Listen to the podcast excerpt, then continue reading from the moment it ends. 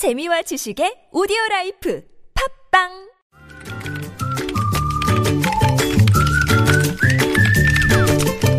네, 무적의 댓글을 전해주시는 이숙현 시사 컬럼니스트 모셨습니다. 어서 오세요. 네, 안녕하세요. 네, 저, 저, 첫 소식은요. 코너링이 좋았다. 저 이거 할 줄 알았어요.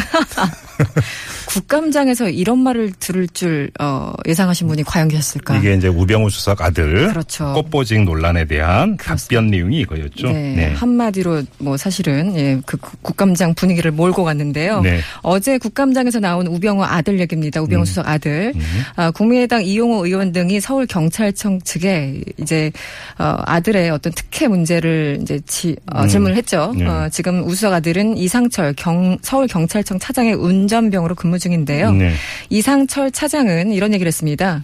우수석 아들은 운전병 전임자와 정부 서울청사 경비부 직원 그리고 부속실장이 아는 직원들로부터 개인적인 추천을 받아서 발탁됐다. 네. 아, 부속실장은 누구로부터 추천받았는지는 기억이 안 난다고 한다라고 음. 얘기를 했고요. 네. 아, 부속실장 백승석 경위는요. 아, 우수석 아들의 운전 실력이 남달라서 뽑았다. 네. 특히 코너링이 굉장히 좋았다. 이렇게 답변을 한 겁니다. 아니, 네. 카레이싱 합니까? 그러니까요. 네. 댓글 어떻게 달렸어요?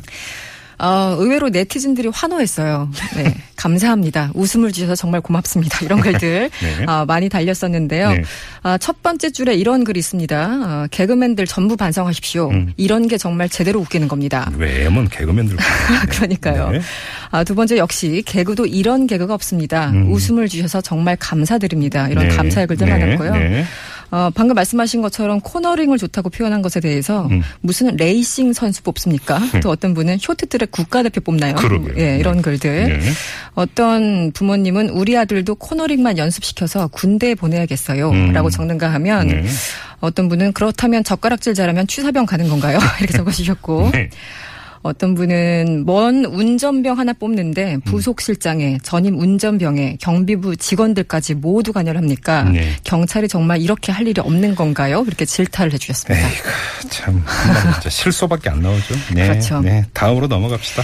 네, 일상에서 음성 통화를 거의 사용하지 않거나 통화 자체를 두려워하는 사람들이 있다고 합니다. 음. 어, 뭐 신조어로 콜포비아, 그러니까 통화 음. 공포증을 느끼는 사람들이 많다고 하는데 예. 아무래도 통화보다는 카카오톡 같은 문자에 익숙해진 10대, 20대가 대부분이라고 합니다. 음. 음, 그래서 지난 2014년에 한국인터넷진흥원에서 조사를 했더니 음. 아, 스타, 스마트폰을 이용하는 목적은 채팅과 메신저 때문이다라고 음. 답한 사람이 79%. 저거 정반대군요. 아 그렇습니까? 좀 웬만하면 그냥 통화로 빨리 끝내지 왜 그렇게 자꾸 문자로 보내야 되는지. 그러니까 여기서 나이가 드러나는 겁니다. 네. 아 그런가요? 네. 그리고 음성과 영상 통화는 70% 음. 이것도 상당히 높긴 했지만 어쨌든 이제 채팅 이런 게 더 편하다는 거죠. 네. 그래서 어떤 얘기를 들어봤더니 이런 겁니다. 어떤 택, 택배 기사가 이제 길을 몰라서 고객에게 전화를 했더니 전화를 안 받더래요. 음. 그러더니 20분 동안 문자로만 자기가 어디 살고 있는지 어이구. 그 길을 알려주면서 사실은 예. 전화로 한 1분이면 통화가 가능하잖아요. 예, 어디로 오세요 하면 예, 되는데 예. 뭐 우회전하세요, 그 좌회전하세요 이런 걸다 음. 문자로만 해서 한 20분 이상 헤맸다고 하고요. 어, 어.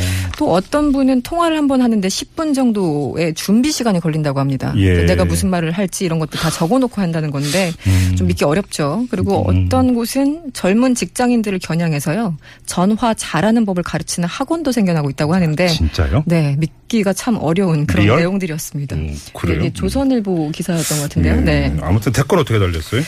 아, 택배 기사님들 정말 힘듭니다. 택배 오는 날은 모르는 전화가 오더라도 좀 받아야지 이것이 예의가 아닐까요? 이런 분. 네.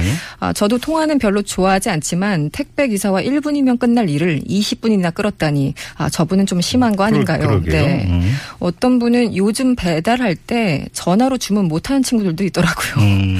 요즘 다 앱으로 한다는 얘기겠죠? 예.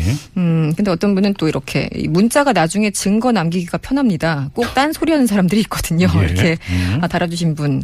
어떤 분은 또 다른 건 몰라도 직장 상사와는 문자로 주고받는 게 좋습니다. 자기가 엉터리로 일 시켜놓고서는 자기 그런 적 없다. 이렇게 음. 오리발 내미는 사람들이 정말 많습니다. 이건 좀 이해가 되네. 이건 이해가 가고요. 네. 이 마지막으로 이 적어도 알바 그만두겠다고 예- 하는 얘기는 제발 전화로 좀 하자. 음. 문자 한 줄 보내는 요즘 아이들 보면서 정말 기가 막힙니다. 이렇게 적어주셨어요. 네, 알겠습니다. 자, 무적의 댓글 여기까지 듣죠. 고맙습니다. 감사합니다. 네, 이숙현 씨였습니다.